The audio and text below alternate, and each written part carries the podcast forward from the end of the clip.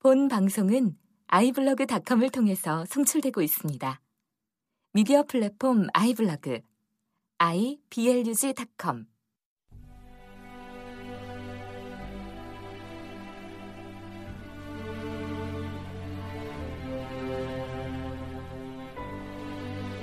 주권 방송 시대의 징표입니다.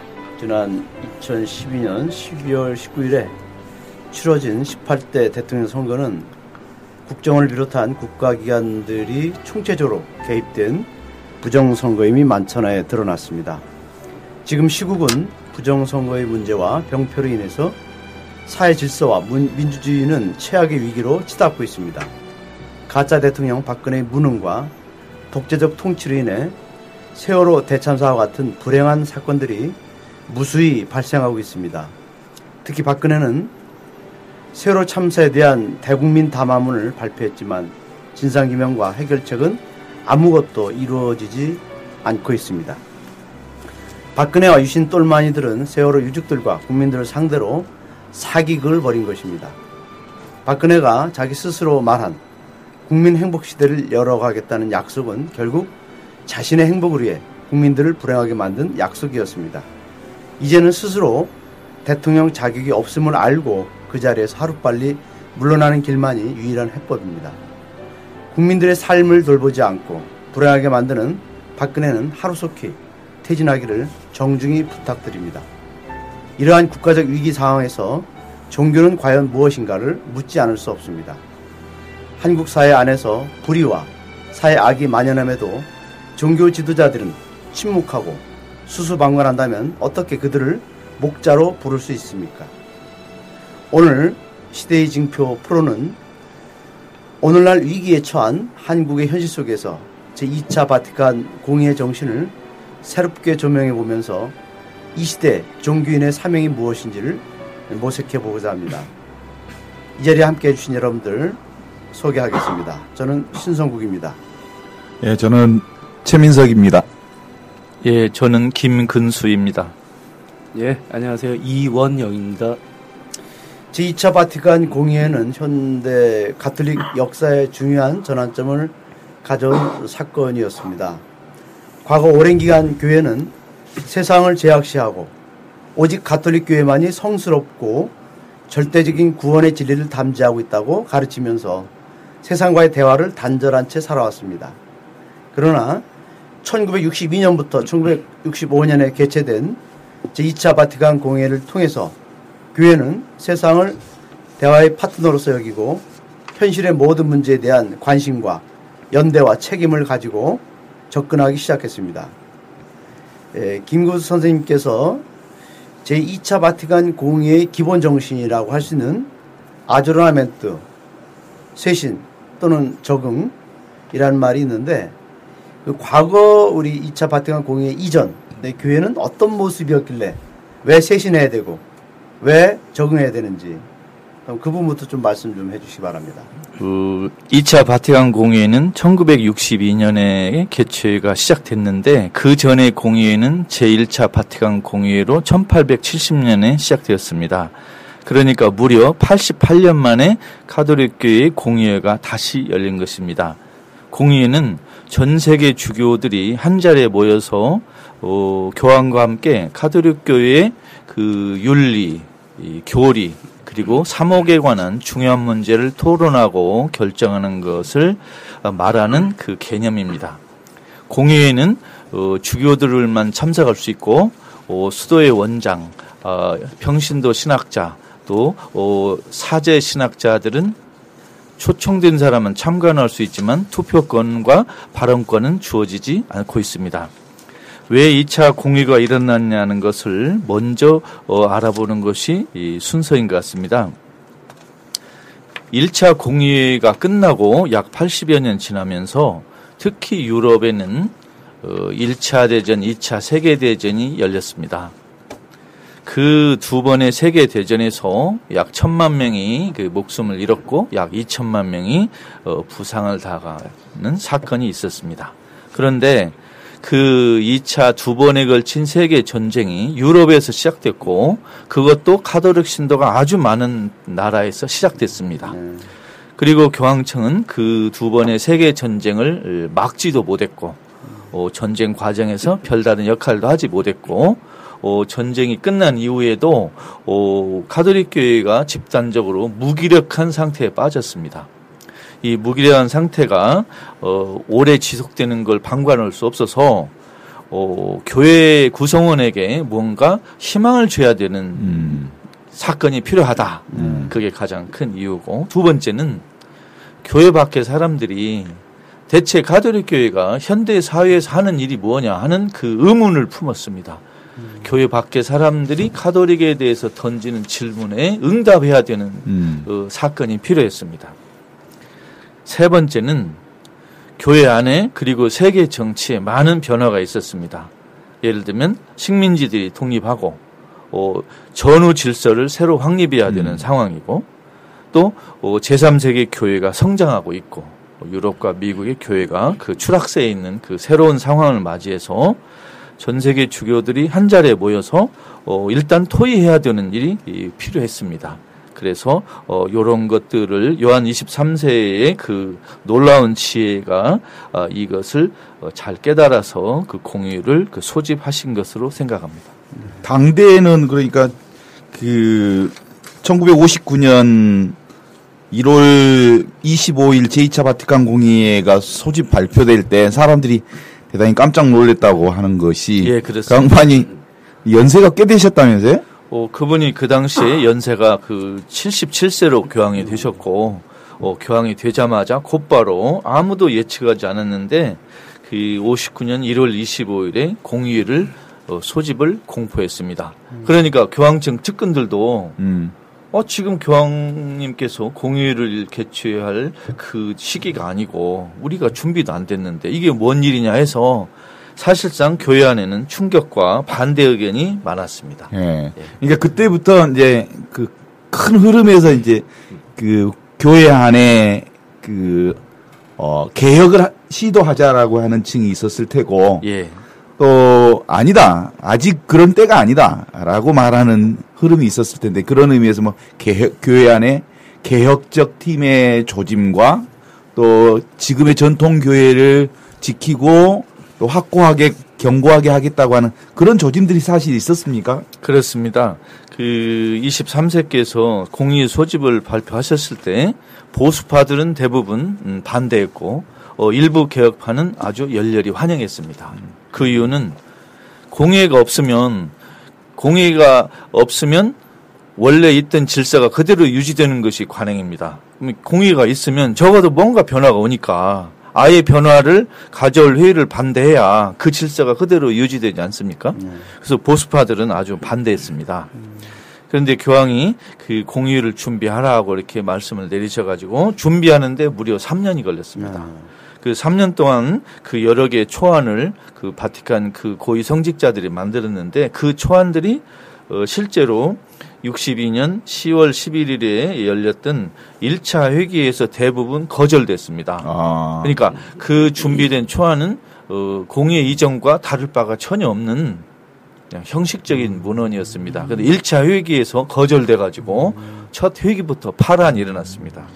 그러니까 그 교회가 이제 방금 얘기한 그 세계 질서에 적응하고 잘 적응하지 못했다고 하는 부분들이 있었을 텐데 예.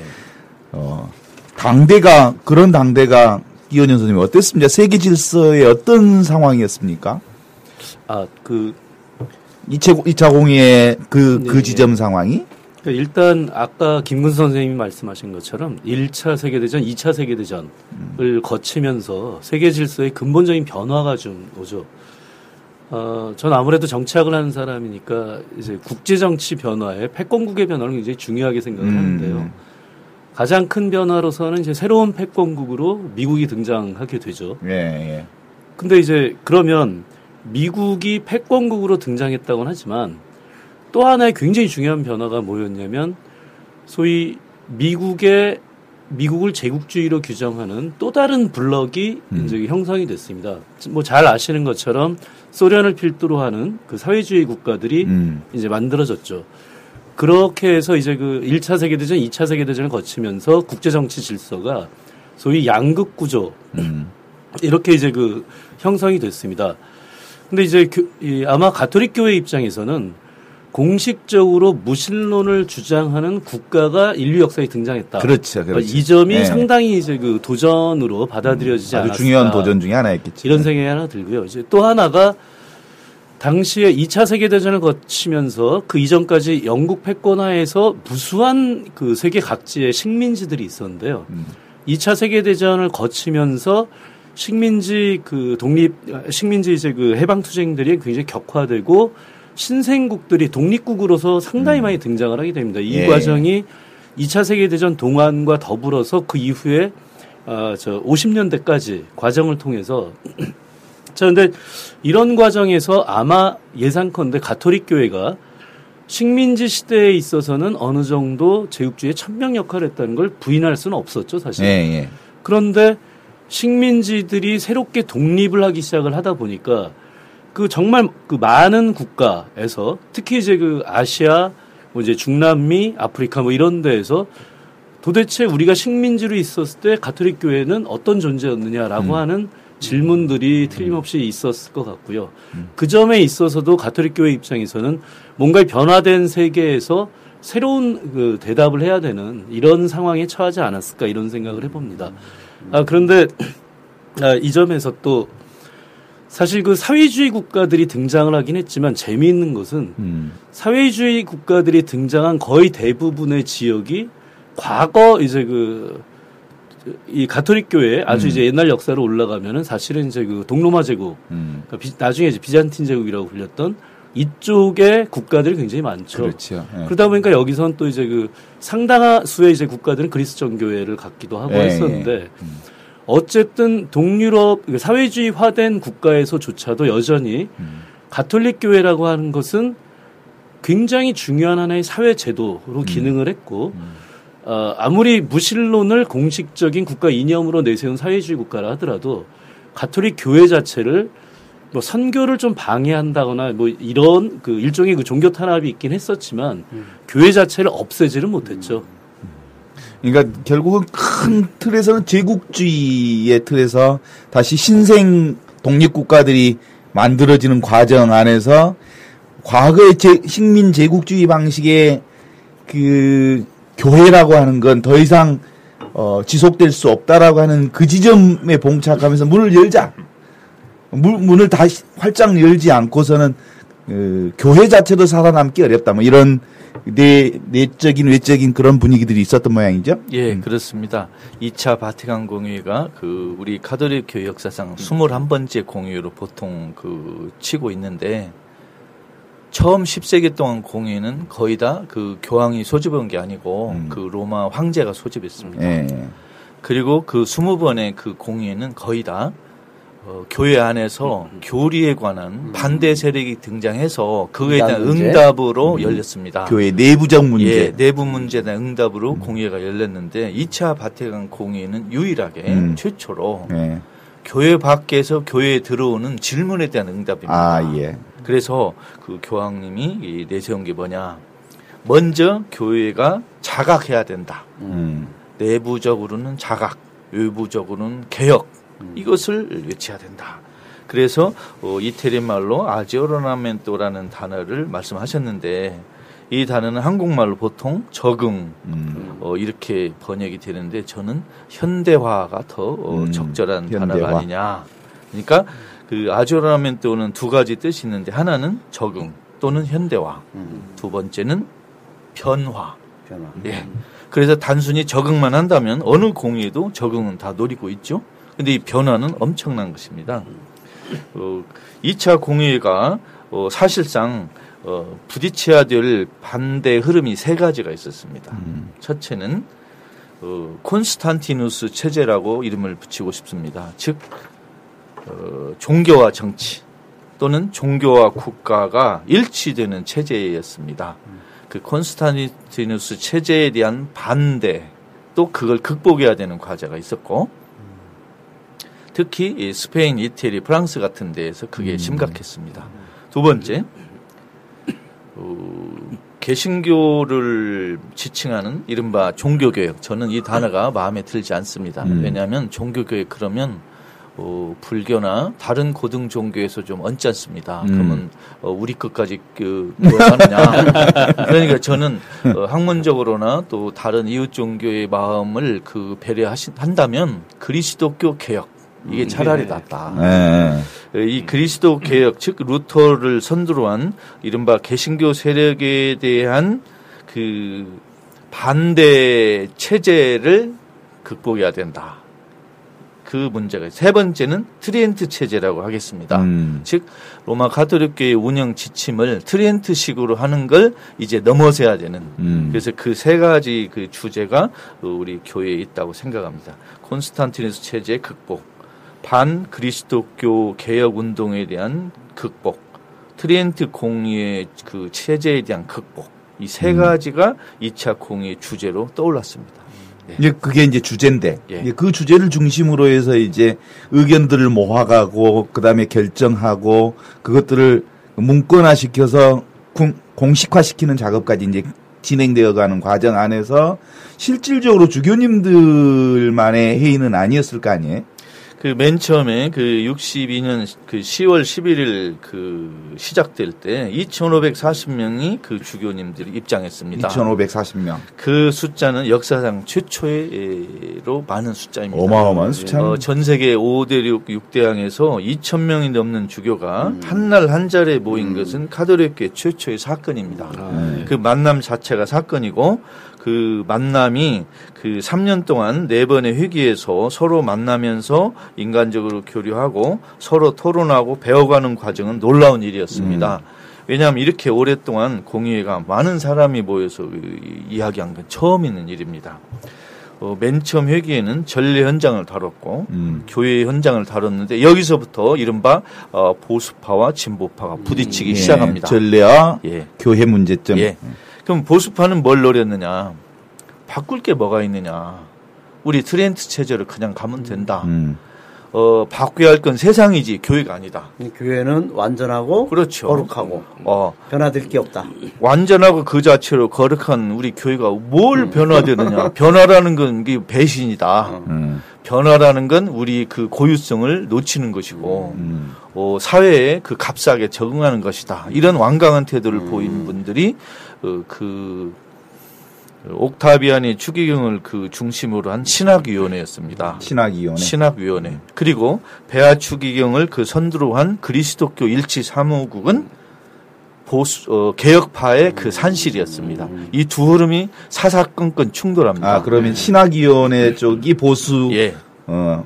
일치위원회가- 일치위원회가 개혁. 개혁. 예, 네. 그렇습니다. 그런데 재밌는 건, 어, 이 일치 쪽으로, 어, 독일과 프랑스 주교들이 많았고, 아, 일- 칼 라너와 라칭어가 이쪽 편이었습니다. 맨 처음에. 예, 음. 이게 라칭어가 개혁파 소속이었습니다. 아, 어, 그래서 2차 공회 때 라칭어는 아주 그 30대 초반에 아주 그, 어, 유능한 그 신학 교수로서 아주 이- 이름을 날린 그런 분인데, 안타깝게도 68년 이후로 완전히 길을 바꿨습니다. 이유가 뭡니까?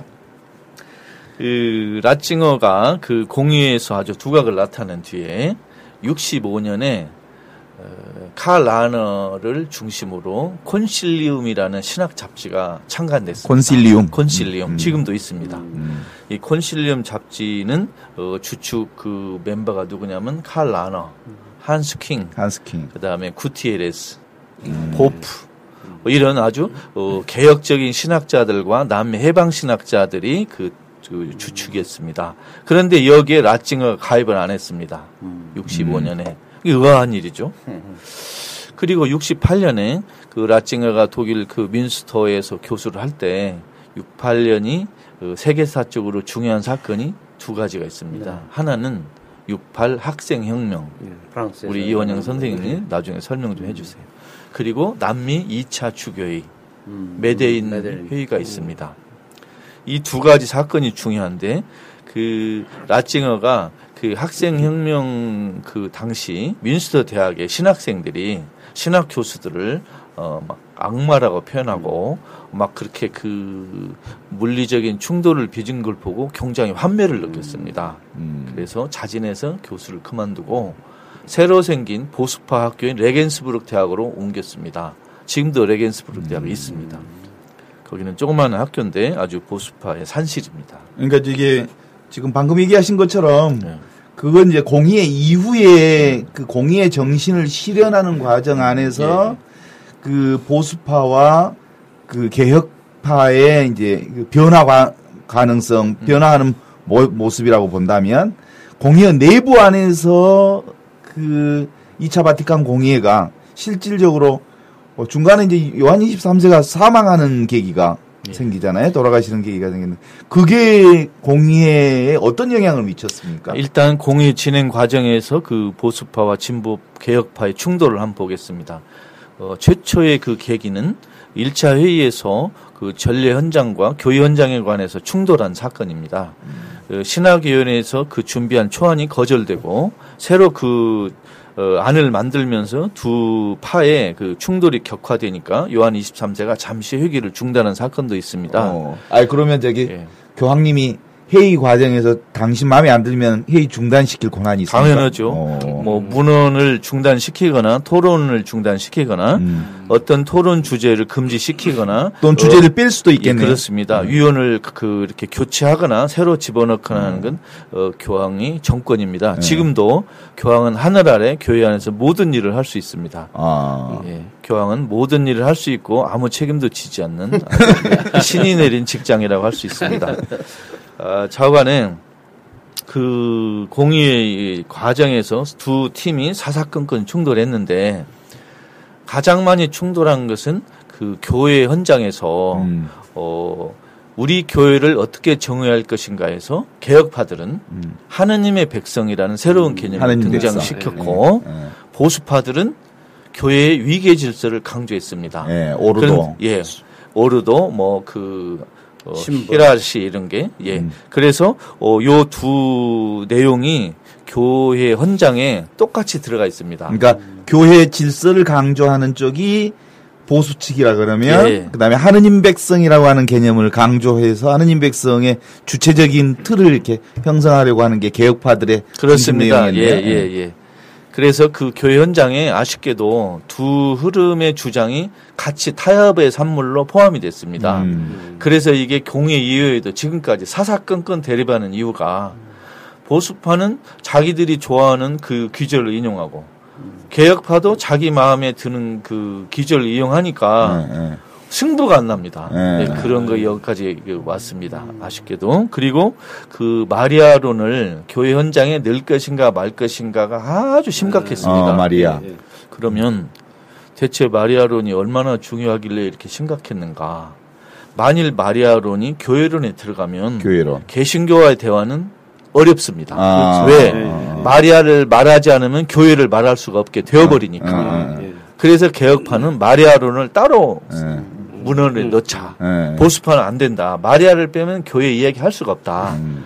그랬는데 결국 다투고 다투다가 음. 최종 투표에서 50점 몇 프로로 개혁파가 간신히 이겼습니다. 아, 그래서 교회론에서 마리아론이 빠졌군요. 예, 그렇습니다. 아. 아주 그 드라마틱한 겁니다. 음. 만일 주교 20명이 저쪽으로 넘어갔으면 2차 공의에서 마리아론이 교회론에 들어가고 그러면 2차 공의 끝나고 네. 개신교와 카톨릭의 대화는 사실상 불가능했습니다. 예. 저는 이걸 아주 역사의 아주 큰 드라마라고 봅니다. 아, 이 아주 무서운 일이 있었습니다. 그리고 이제 그 현대 세계의 그 삼호헌장이라고 하죠. 네, 거기서도. 많은 논쟁이 벌어졌는데 어, 보수파들은 사회주의를 악으로 규정하자 그런 제안을 했고 음, 악의 축이구만. 예, 개혁파들은 어, 자본주의와 사회주의를 균형 있게 비판하자. 예, 대화의 상대로 본다. 예. 그래서 아주 충돌이 심했습니다. 음, 악의 축과 대화의 상대. 예, 예. 그 두 흐름이 엄청 났는데 끝까지 갔고 아까 우리 최 신부님 적절히 말씀하셨듯이 그 요한 23세가 공의의 도중에 사망했습니다. 그래서 바오로 6세가 나왔는데 바오로 6세는 요한 23세와 약간 다르게 보수적인 노선을 걸었습니다. 음. 그러니까 개혁파 교황이 공의를 소집해 놓고 소집했죠. 판은 벌려놓고 마무리는 이제 보수파 교황이 해야 되는 아. 이런 상황이 벌어졌습니다. 상당한 변화가 있었겠는데요. 그렇죠. 어. 보통 공의 도중에 교황이 사망해서 공의 색깔이 변하는 경우는 거의 없었습니다. 음. 그런데 그 공회를 개최한 이- 요한 23세가 그 뒤를 바톤을 받아서 바오로 6세 교황님께서 그 실질적으로 2차 바티칸 공회를 마무리한 것만 해도 그 대단한 일 아닙니까? 일단 마무리한 건 굉장한 공적인데 네. 마무리를 요한 23세 의도와 약간 다르게 약화시켜서 마무리해 버린 건 아쉽습니다. 예. 근데 그 바오르 6세가 78년까지 그 교황에 있었습니다. 그 뭘 말하느냐? 공의회가 65년 끝나고 13년 동안 공의회 성과를 각 지역 교회로 전달하고 정착시키는데 상황이 안 좋았다는 것입니다. 즉 보수파의 의도대로 어, 2차 공의회 정신이 정착되고 전달될 가능성이 컸고 사실 그랬습니다. 음. 어떻게 할수 있느냐? 65년 이후에 그 추기경 교황으로 어, 임명되는 분들이 거의 다 보수파 출신이었습니다. 그래서 걱정을 했습니다. 음. 아 이거 2차 공의 정신이 교회 안에서 어, 고위 성직자 임명 과정을 통해서 조직적으로 약화되는구나. 음. 사실 그렇게 됐습니다. 아쉽지만. 그다음에 아무리, 이제 아무리 좋은 문헌이 나와도 예. 그걸 실행하는 당사자들이 그거를 적극적으로 활용하거나 또 그것을 이행하지 않으면 소용이 없는 거죠. 그러니까 그 한국 천주교에서 그 바티칸 2차 바티칸 공회 이후 한국 천- 천주교 사모 현장을 보면 음. 그렇게 그 공의회가 별로 강조가 안 됐어요. 그렇죠. 예. 그래서 극소수 이제 성직자들 가령 예를 들어서 지학순 주교님을 비롯한 천주교 정의원 사제다. 음? 예, 그런 이제 시모님들이 바티칸 공의회 정신, 영성을 적극적으로 수용했지만 대다수 그 경우에는 사목 그 교서라든지 이런 데 별로 적응 안 적용이 안 됐다는 것이 지금 말씀하신 연관 있는 거라는 생각이 듭니다. 예. 네, 오늘 얘기를 이렇게 들으면서 참 재밌는 건 사실은 우리가 이제 제2차 바티칸 공의에 관련된 얘기들 이런, 이런 얘기 참 듣기가 쉽지 않았었던 모양이에요. 근데 그런데 제2차 바티칸 공의에 우리가 대단히 중요한 문헌 문건이면서도 불구하고 음. 이게 이 보수파와 계획파가 이렇게 짬뽕해서 비빔밥을 만든 결과 이죠. 예, 그렇습니다. 그럼 이제 그런 의미에서 사실은 이 바티칸 공의회 내부 안에서 그 사목이라고 하는 개념 자체도 정확하게 규정된 바가 없잖아요. 예, 바티칸 공의에서 아주 그 두드러지게 등장한 단어 중에 하나가 바로 사목이라는 단어입니다. 근데 이 사목이라는 단어가 많은 문헌에 나와 있지만 어디에서도 사목이 뭔지를 규정하거나 정의한 일이 없습니다.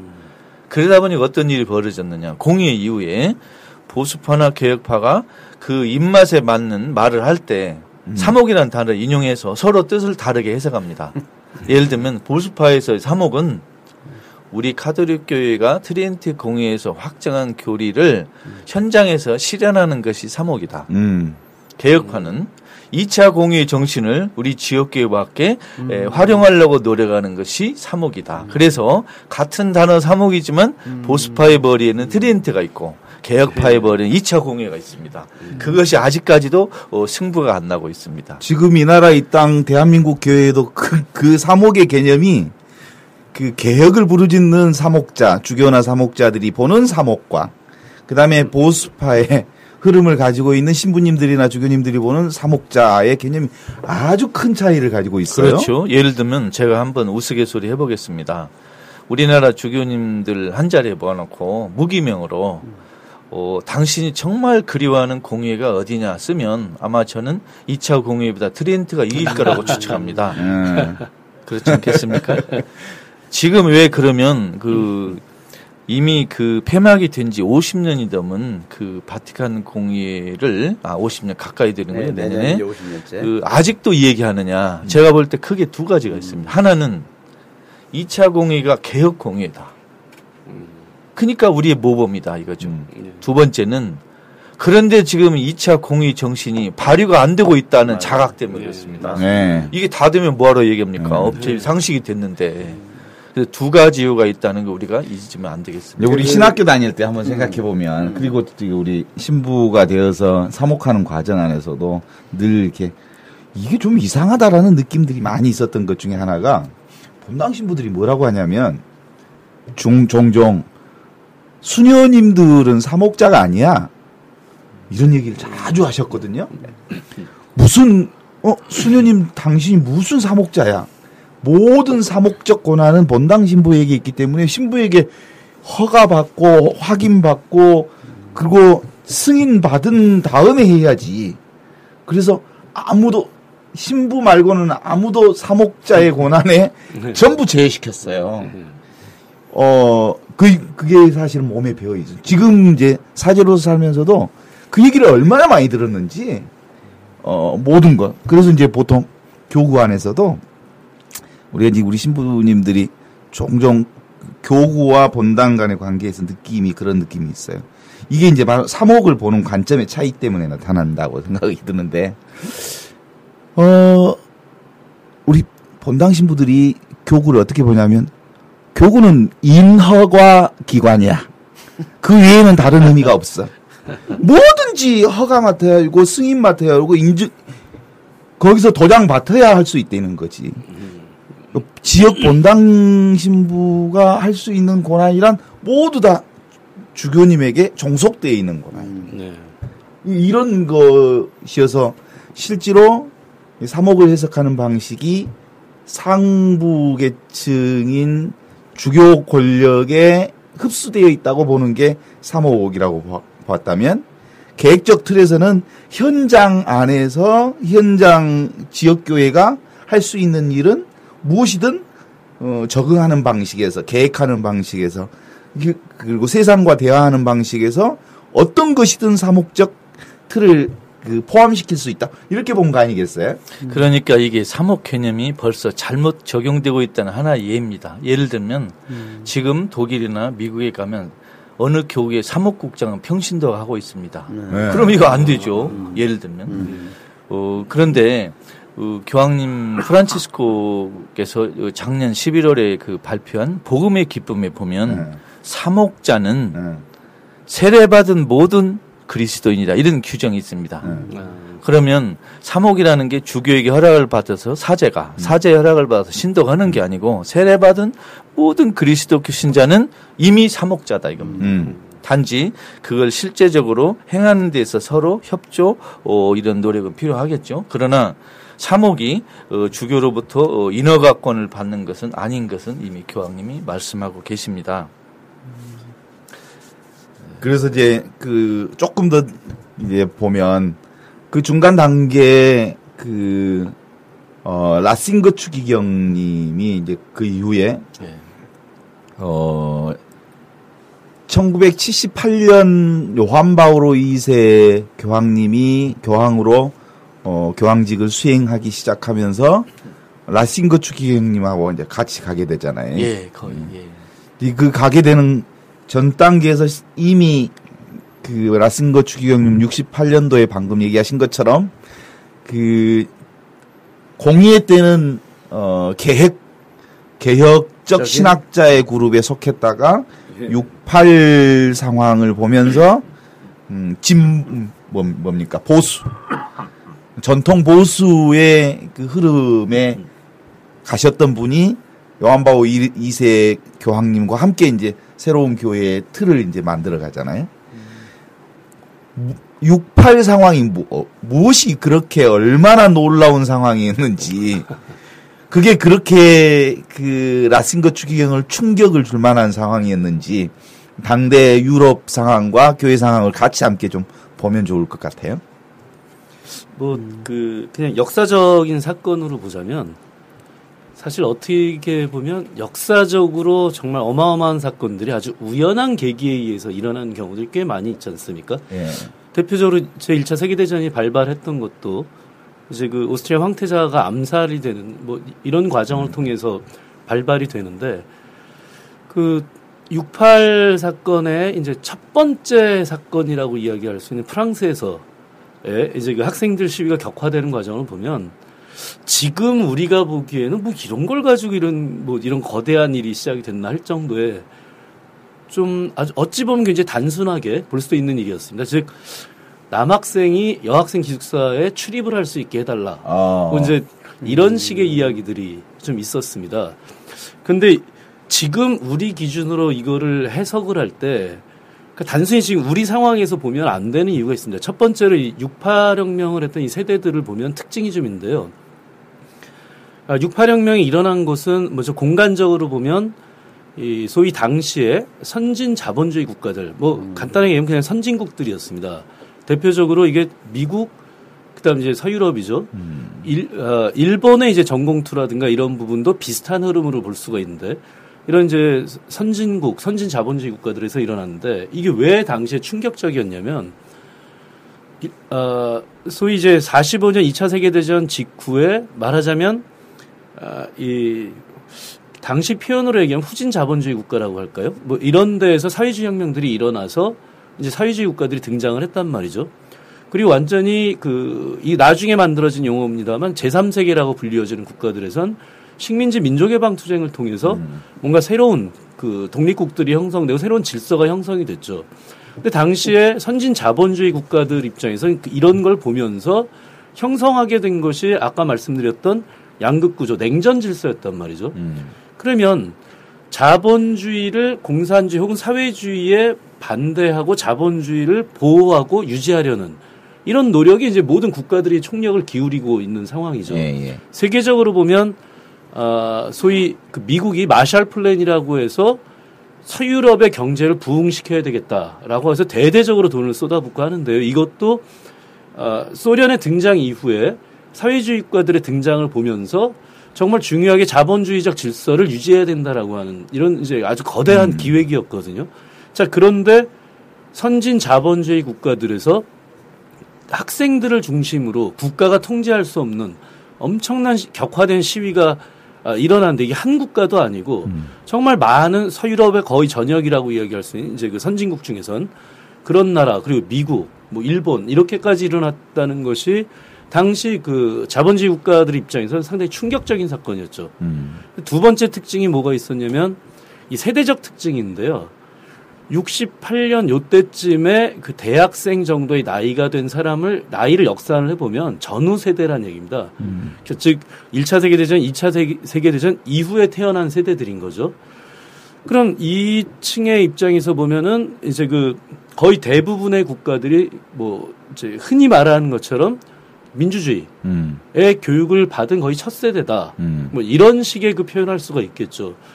즉 자유, 뭐 민주 이런 가치라고 하는 것이 물론 선진 자본주의 국가들에서는 프랑스 대혁명도 이- 그 에서 알다시피 중요한 가치이긴 했었죠.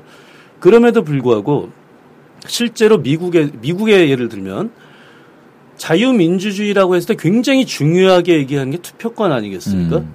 그런데 미국에서도 조차도 모든 국민들이 투표권을 가진 게 그리 오래된 역사가 아니거든요.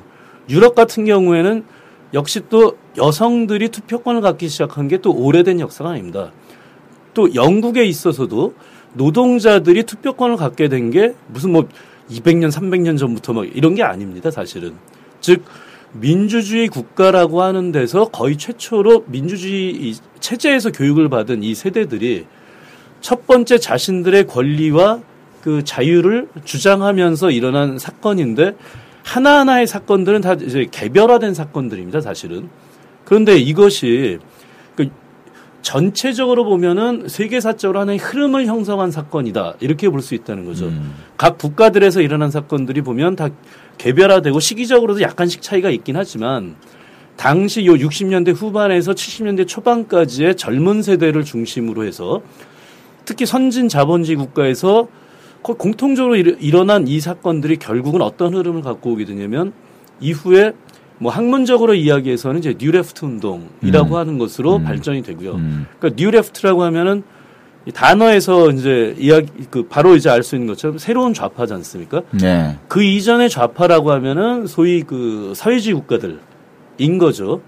그런데 이 뉴레프트라고 하는 그 68혁명으로부터 시작된 이 세대는 그 정확하게 사회주의 국가를 세우기 위한 사회주의 혁명을 하자 음. 이 주장도 아닌 거죠. 그렇다고 해서 현존하는 자본주의 질서를 옹호하자 이것도 음. 아닌 거죠. 뭔가 새로운 모색이 필요한 이제 이런 세대들이었습니다. 이 세대들이 그렇게 될 수 있었던 게 아까 제가 민주주의 첫 세대라고 했지만 서유럽 기준으로 보면 다르게 표현하자면 복지국가의 첫 세대들이었습니다. 예. 자, 이제 이렇게 변화된 이 저 세계 어, 그 정세 속에서 새롭게 등장한 세대들이 보다 많은 자유와 보다 많은 권리 모두가 보다 평등한 사회를 음. 주장했던 그 첫 번째 사건이 되고 이것이 결국은 이후에 그 완전히 그 사회주의 국가를 세우고자 하는 사회주의 혁명 세력과 별개로 음. 또 다른 하나의 진보 세력, 진보 그룹을 전 세계적으로 형성할 수 있었던 어떤 기원이라고 할까요?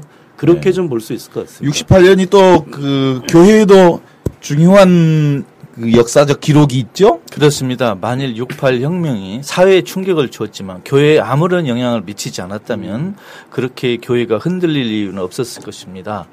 68 혁명을 볼 때 가톨릭 교회 보수파 고위 성직자들이 얼마나 두려움에 떨었겠습니까? 네. 왜 그러냐? 사실 우리 가톨릭 교회 그 특히 이 고위 성직자들이 가장 싫어하는 사상은 민주주의입니다. 예. 차라리 독재를 지원하는 한이 있어도 민주주의가 카톨릭교에 들어온 흐름을 막고자 하는 것이 고위 성직자들의 타고난 어, 유전자입니다. 그런데 68 혁명을 보면서 아 바티칸 공의회가 3년 전에 끝났는데 음. 젊은 세대가 이 바티칸 공의회를 일부 잘못 그 오해하고 있구나 오해할 하는 수 두려움이 있겠구나. 있고 음. 마침 같은 해에 그 남미 주교의 메데인에서 가난한 사람을 위한 선택을 부르짖다 보니까 이 두 사건을 보는 그 교회 보수파들의 그 두려움은 엄청났습니다. 음. 메데인의 주제가 가난한 사람들을 우선적으로 선택하자. 그렇죠. 이게 그렇죠. 주제였죠. 어. 그러니까 어, 유럽 그 특히 그 신학자들과 주교들이 68 혁명과 남미 주교의 그 충격에서 사실은 굉장히 떨었습니다. 그렇구나. 이, 이 두려움은 우리가 상상할 수 없을 정도로 컸습니다. 그래가지고 3년 뒤에 보수파 학자들이 우리 이렇게 되면 안 되겠다. 어, 우리 교회 흐름을 보수 쪽으로 끌어야 된다. 그런데 우리가 규합을 아무것도 없다. 그래서 꼬무니오라는 잡지를 만들어서 여기에 그. 한스 울스 폰 발타살, 라칭어, 카스퍼, 레만, 이, 이 오스트리아 쉔보른 이 다섯 명이 주축이 돼가지고 어그 콘, 그 꼬무니오 잡지를 통해서 보수파가 결집을 했습니다. 그리고 요 사람들이 다 추기경이 됐습니다. 하나같이 라칭어, 어, 발타사르, 레만, 쉔보른, 카스퍼 전부 추기경이 됐어요. 반대로 65년에 생긴 개혁파 잡지인 콘실리움의 그 멤버들이 에, 거의 탄압을 받는 그 국면이 생겼습니다. 그러다가 71년에 그 구티에르스 해방신학 책이 나오고 어 그러면서부터 보수파들은 이제 뭉치기 시작했습니다. 아, 그러니까 예를 들면 근본적으로 제2차 바티칸 공의회는 이제 세상과 대화하자. 그러기 위해서 문을 활짝 열자. 그러다가 68년을 계기로 해서 그 새로운 민주화의 바람이 기- 푹 교회 안에 바- 그 창문을 통해서 안으로 쑥 들어오니까 웜에 겁나라 하고 문을 닫 게 될 수 있는 계기의 사건을 68로 그렇죠. 볼수 예, 있겠네요. 68년을 계기로 보수파가 대거 결집했습니다. 어. 그리고 이 사람들이 대거 어, 바오로 6세에 의해서 추기경으로 승진되고 예, 예. 콘실리움 잡지 멤버들이 탄압을 받으면서 교회 안에서 보수파가 개혁파를 완벽하게 제압하는 그런 흐름이 생겼습니다. 그러다가 구티에레스가 71년 해방신학 책을 내니까 이제 그때부터 결국은 이제 보수파의 주도권으로 그 교회는 이제 깃발을 세우게 됐을 그렇습니다. 테고 예. 그 다음 이제 역사는 눈에 뻔, 뻔하게 보- 불보듯 뻔하겠지만 아무튼 이 보수파는 개혁파를 저뭐 이렇게 어 반대하거나 또는 교회로부터 제거하려 하는 운동들이 움직임들이 있었거든요. 그렇습니다. 68년 후에 시- 딱 10년 뒤에 78년에 그 요한 바오로 2세가 등장했는데 아주 이건 중요한 의미가 있습니다. 첫째, 요한 바오로 2세는 죄송하지만 그 학문의 깊이가 깊은 분이 아닙니다. 어, 이분은 그 폴란드에서 2차 대전에 그 일반 대학에 다니시다가 그 다니던 성당 교구의 그 주교관에 몰래 설치된 비밀 신학교에서 짧은 교육을 통해서 사제 서품을 받았고 로마의 아주 그 보수적인 안젤로 대학이라는 데를 1년 반도 안 다닌 그런 분인데 40대 추기경으로 이미 발탁이 됐습니다. 어, 그러니까 그 신학 교육 과정도 정규 과정이 아닌 야매로 받았고 여러분 상상에 맡기겠습니다만은 그 다음에 이제 로마 유학도 안셀모 대학이라고 하는 극보수 교회 대그 로마 교황청에서 설립한 거죠. 예 그런데 그 안젤모 대학의 스승 세 분이 추기경이 됐습니다. 아, 그래요? 예. 요세 분이 그 요한 바로 2세의 든든한 버팀목이 돼서 스승을 잘 만나야 되는구나. 우리 가톨릭계 이런 속담이 있습니다. 무엇을 아느냐가 중요한 게 아니고 네. 누구를 아느냐가 중요해요.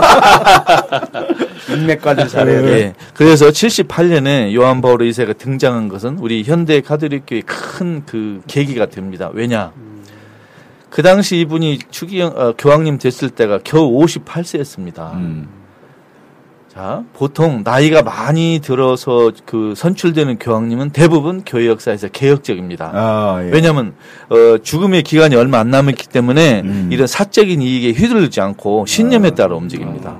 그런데 젊은 나이에 교황이 되면 장기 집권을 예상할 수 있지 않습니까? 그러다 보면 자기 세력을 모으고 하다 보면 자연히 권위적이고 약간 독재적으로 흐르게 돼 있습니다. 아, 그, 그렇다면 그러면 젊은 나이에 주교가 되는 경우에도 상당히 젊었을 두렵습니다. 때 되면 보수 쪽으로 흘릴 가능성이 상당히 두렵습니다. 만일 그분이 개혁파면은 천만 다행이지만 네. 만일 그분이 보수파면 돌아가실 때까지 기도를 어떻게 해야 됩니까?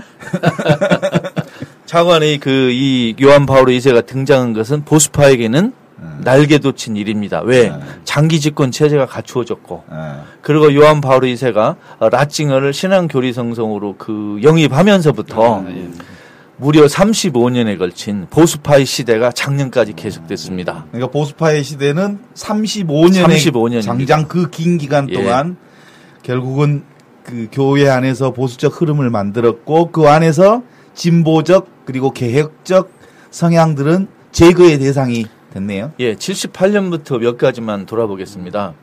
어, 요한 바울 2세가 실제적으로 그 교리 문제에 대한 정권을 라칭어에게 맡기면서 84, 86년에 해방 신학에 대한 경고 문헌이 나왔고, 어, 신학자 약 100여 명이 그 처벌을 받았고, 그리고 어, 83년에 새로 교회법이 그 요한 바울 2세에서 발표됐는데 2차 공의와 순서가 바꿔졌습니다. 즉 이 교회법에는 맨 먼저 교황, 주교 이렇게 나옵니다. 그러나 이 2차 공의 문헌은 하느님의 백성부터 나왔습니다. 아. 그 뒤집은 사건이에요. 그 다음에 어, 세계 교리서가 92년에 나왔는데 이것은 트렌트 교리서가 나온 것처럼 마치 우리 가톨릭 교회에서 유일부이한 교리서인 것처럼 신도들에게 요구됐습니다. 이것은 각 지역 교회가 자기 어, 지역에 맞는 교리서 발간을 사실상 방해한 것입니다. 그런 게 있었고요.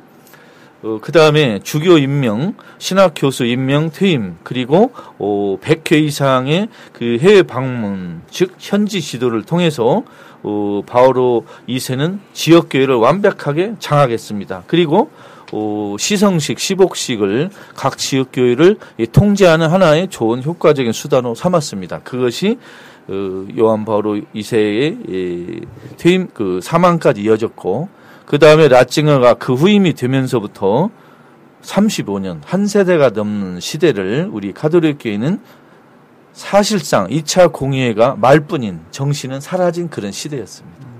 작년에사 새 교황이 오면서 이제 새로운 시대를 맞았는데 이것은 우리가 더 차차 논의해야 될 것 같습니다. 그 보수파, 지- 뭐 개혁파 우리가 지금 얘기를 나누고 있는데 그 보수파라고 하면은 예. 이제 어떤 그 세상 문제에 대해서 이게 큰 관심이 없고 예, 우리 교회의 체제 예, 예, 또 유지 그리고 신자를 많이 늘려서 어? 이게 선교하는 예, 그런 좀 혀- 상당히 어떤 뭐게 좀 시각이 좀 좁은 예. 예, 그런 그렇죠. 것이 좀 보수파들의 지향하는 보수파들이 제일로 방법이죠? 좋아하는 것이 신분이 숫자입니다. 숫자. 숫자. 성당이 몇 개 들었냐, 신자가 얼마 들었냐, 음. 수입이 얼마 들었냐. 음. 어떻게 보면 그 일반 기업에서 그, 그 사장님이 그 체크하는 그런 실적. 걸 좋아합니다. 네. 영업 실적이 어땠냐. 예. 그런 숫자를 아주 좋아합니다. 우리 한국 주교들이 이제 그런 분들이 많아요. 그렇죠. 예, 이 실적을 많이 올리는 신부들이 능력 있는 산목자다.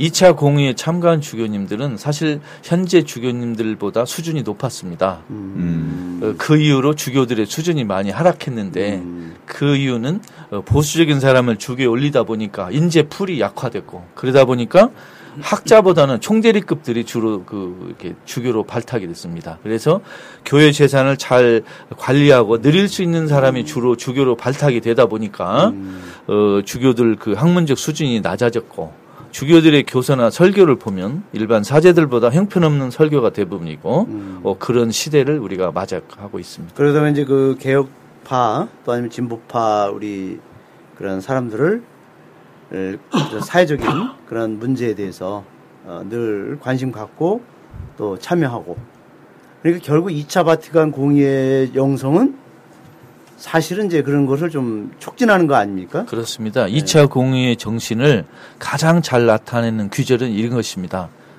시대의 징표를 복음의 빛으로 해석한다. 음. 이게 가장 정확한 말인데 요 문장을 요 구절을 보수파가 가장 싫어합니다. 이게 저희들 방송이 시대의 징표인데 그렇습니다. 이 방송을 아주 싫어하시겠네요. 네. 이게 1964년 10월 현대 세계 교회에 관한 사목 헌장이라고 하는 그 새로운 종의 문헌 안에 시대징표를 복음의 빛으로 해석한다. 이게 어 세, 세계 현대 교회의 사목 헌장에 나타나는 부분인데 결국은 그 주교님들이 시대징표를 읽는다고 말하지만 시대징표 자체를 어, 자신들의 보신을 위해서 그 다음에 교회를 수, 그러니까 제도교회 수호를 위해서 시대징표를 읽는 거하고 그 다음에 이제 백성들이 정말 복음의 기쁨으로 삶을 그 살아갈 수 있도록 하는 방식에서의 시대징표를 읽는 거하고 그러니까 상향지향적과 하향지향의 틀에서 결국은 진보와 보수를 가를 수 있다고 그러는데 그 요즘에 재밌는 얘기들이 내, 내과학에서는 그렇게 얘기한다고 그래요. 그, 그 보수 쪽은 이렇게 내과학적 측면에서 보면 편두체라고 하는 게 있는데 이 편두체가 뭘 저기 하냐면 공포, 공포를 관, 관장하는 거래요. 그래서 그 이게 보수파들은 공포 의식이 많아요. 그래서 편두체하고 관련돼 있어서 그러니까 보- 공포가 심하니까 안정을 추구하게 되고 그리고 새로운 세계에 대해서 자기를 열기보다 있는 것을 가두려 하고 보호하려 하고 뭐 이런 게 있다고 그래요. 근데 이제 진보 쪽은 그 뭐 무슨 피질이라고 하는데 그, 그 피질이 어떤 걸 관장하냐면 새로운 자극에 민감하대. 아 그렇습니까? 예, 뇌과학적으로 보면 진보들은 그래서 늘 그 시대의 징표나 또 새로운 세상에 대해서 열리지 않으면 오히려 답답해하고 힘들어하고 그러니까 뇌과학적으로 보면 여기 진보들은 늘 자기를 열고 대화하고 새로운 것을 추구하고 이렇게 되어 있는 모양 같아요. 제가 생각할 때는 이 보수파들은 시대의 징표를 어, 집권 세력의 눈으로 보는 것 같고 개혁파들은 어, 복음의 빛 시대의 징표를 복음의 빛 그리고 가난한 사람의 눈으로 보는 것 같습니다. 이현영 선생님 어떻게 보셔요? 아, 지금 저 그 조금 전에 신부님 말씀하셔서 뇌과학 얘기 전 굉장히 재밌게 들었는데요. 사실 보수와 진보를 가를 때 굉장히 중요한 기준으로 보는 거는 이제 변화에 대한 문제죠. 네, 변화. 그러니까 현존하는 질서를 두고 새로운 질서, 새로운 체제로 나아가고자 하는 것. 뭐 이제 뭉뚱그려서 얘기하자면 이게 말 그대로 진보라고 이야기할 수 있고 보수라고 하는 것은 현존하는 질서를 유지하면서 그 내에서 조금씩 조금씩 문제가 있는 거를 좀 고쳐가 보자. 뭐 이제 이런 의미에서 이제 보수라고 할 수 있겠죠. 근데 아까 68혁명 말씀을 좀 드렸는데요. 여기에서도 진보와 보수가 젊은 층들에게 굉장히 중요하게 그 대두가 됩니다. 즉 당시에 젊은 층들이 아까 말씀드린 것처럼 새로운 세대의 등장이라고 그랬는데 음. 이게 이제 문화적으로도 이제 아주 그 구체적으로 보이는 현상이 나타납니다. 대표적으로 그냥 일반적인 대중음악에서 새로운 장르의 음악이 이제 아주 대중화됩니다. 그 60년대 후반에 이게 이제 누구냐 뭐냐면 바로 락큰롤이죠. 락큰롤의 등장이었습니다. 그러니까 락큰롤 음악이 젊은 세대들에게 당시에 정말 어필할 수 있었던 것이 락큰롤의 기본 정신은 자유거든요. 그러니까 자기를 억누르고 있는 권위에 대한 거부. 그래서 그리고 내가 즐겁고 재밌게 놀 수 있는 것을 내가 스스로 결정할 수 있는 권리. 이런 것이었거든요. 예, 예. 그러니까 아마 이제 뭐 락큰롤 그러면 가장 먼저 떠오르는 가수가 이제 뭐 엘비, 엘비스 프레슬리 같은 사람이 있을 거고요. 또 이제 그 뭐 모던 락이라고 하- 하긴 하지만 이제 비틀즈 같은 그런 밴드도 이야기를 할 수 있고 그런데 당시에 이 어른들이 젊은이들의 이런 락큰롤 같은 음악을 보면서 그 음악을 하면 그 즐기고 이러면 당연히 노래라고 같이 춤을 추고 이렇게 되잖아요. 그러니까 요새 말로 하면 당시의 어른들이 이 젊은이들의 락큰롤 음악 즐기는 모습을 보고 세상이 망했다. 어떻게 이렇게 놀 수가 있냐 이랬다고 합니다. 네. 근데 이제 문제는 정말로 진보를 세상의 변화를 어, 희망하고 진보를 고민하는 사람들이라면 젊은 층과의 소통이라고 하는 것이 좀 굉장히 정말 중요하다고 생각합니다. 왜냐하면 젊다는 것은 이제 미래를 이야기하는 건데 진보라고 하는 것은 미래를 희망 있게 바꿔보자. 이런 이야기가 되지 않습니까? 네. 그래서 젊은 층과의 소통이 그때나 지금이나 정말 중요하다고 생각을 하는데 물론 당시 68혁명의 세계 각국에서 68혁명 68을 이끌었던 그 젊은이들이 다 옳다 이렇게 이야기할 수는 없겠죠.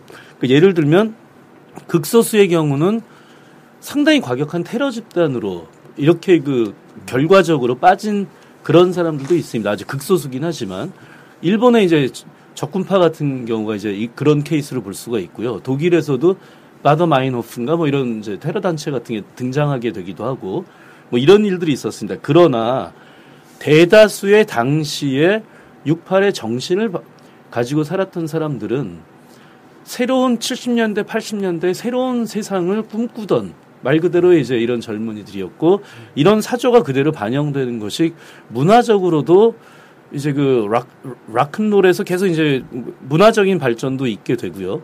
그 다음에 학문적으로도 아까 말씀드렸던 이제 뉴레프트 같은 게 등장을 하게 되고 이러죠. 그 결국 70년대와 80년대라고 하는 그 68이 68 그 세대가 이후에 사회에 이제 편입돼서 사회 주역이 되는 70년대 80년대의 시대를 보면 어 뭐 확실한 건 지금 흔히 이야기한 신자유주의 이전의 시대였기 때문에 그랬을 수도 있겠지만 뭐 자유 학문적 자유라든가 뭔가 그 억압에 대한 거부 이런 것들이 세계적으로 굉장히 많이 그 꽃피어 나가기 시작한 이런 시대라고 볼 수가 있을 것 같고요. 이 점에 대해서 김군 선생님 계속 말씀하신 것처럼 보수파의 대응도 그러니까 세계적으로 보수의 대응도 사실은 만만한 대응은 아니었던 거죠. 특히 자본을 중심으로 해서 그것이 결과한 것이 아마 뭐 결국 신자유주의 체제의 등장으로 보수파의 승리로 갔, 갔다 뭐 이렇게 설명할 수도 있지 않을까 싶습니다. 그러니까 저는 생각해 보니까 우리 그 바티칸 공의회는 정말 교회에 새로운 바람을 일으키는 은총의 출발점이었던 것 같아요. 정말 멋진 출발을 다시 시작했던 창문을 열고 아주 신선한 바람을 교회 안에 드러내기 시작하다가 68 세대, 68 상황을 맞이하면서는 세상은 그 상황을 잘 맞이해서 민주화된 사회로 개- 계속 갔다면 교회는 68을 보고 깜짝 놀라갖고 살짝 열었던 문을 다시 확 닫아버리는 방식에서 진행되면서 그분이 라칭거를 중심으로 해서 10년 후에 요한 바오로 2세와 그 교황이 되시고 그분이 그 신앙교리성성 그 교회의 브레인 역할을 하면서 결국은 세상은 활짝 문을 그 점, 점점점 이렇게 변화된 세상을 만들어 가는데 그 변화와는 정반대로 문을 닫고 어떤 의미로 보면 반동의 역사를 걸어왔던 보수의 흐름이 어, 지난 35년 동안 지속되다가 최근에 와서 어, 2013년 프란치스코 교황을 통해서 다시 2차 바티칸 공의회의 새로운 바람을 재해석하고 재인식하고 다시 한번 그때 그 은총의 세, 세상을 다시 열어보도록 하게 하겠다고 하는 의지들이 지금 프란치스코 교황님의 어, 전반적인 흐름이 아닐까 하는 생각이 들면서 그것 또한 우리 교회의 큰 은총이지 않겠나 뭐 이런 생각을 합니다. 그래요. 그 내년이면은 이제 제 2차 어, 바티칸 공의회가 반포된 지 벌써 50년이 다 되어 갑니다. 그, 그러나 그 한국 천주교의 그 사목 현실은 2차 바티칸 공의회 영성이 아직도 뿌리를 내리지 못하고 중세 시대 교회의 그 성소 이언론 신앙에 젖어 있고 성직자 우월주의 또 세상과의 대화를 거부하고 내세주의에 빠져 있지 않는가 생각해 봅니다. 극소수의 성직자와 크리스찬들이 이 공의의 정신에 입각해서 사회 복음화에 적극적으로 참여하고 행동하고 있습니다. 제, 제주 강정에서는 해군기지 건설을 막고 평화를 지향하는 신부님들, 밀양에서는 송전탑 건설을 온몸으로 막으면서 인권과 환경 문제를 걱정하는 수도자들, 제18대 대선 부정선거를 규탄하고 박근혜 퇴진을 요구하는 민주적인 가톨릭 평신도 단체들이 바로 제2차 바티칸 공의의 정신을 따르는 참된 크리스찬이라고 봅니다. 한국 천주교의 주교, 지도자들, 특히 주교들은 이 땅의 그 사회 악을 추방하지 못하고 있는 그런 무관심, 무책임에 대해서 어, 통렬한 반성을 해야 됩니다. 지금부터라도 한국 교회는 공의의 정신에 입각, 입각해서 사회복음화에 따른 사회정의, 인권, 가난한 사람들을 우선적으로 선택하는 사목, 민주주의 회복과 공동선을 위해서 행동에 나설 것을 촉구하는 바입니다. 오늘 시대의 징표 방송을 함께 해주신 여러분들 진심으로 감사드립니다.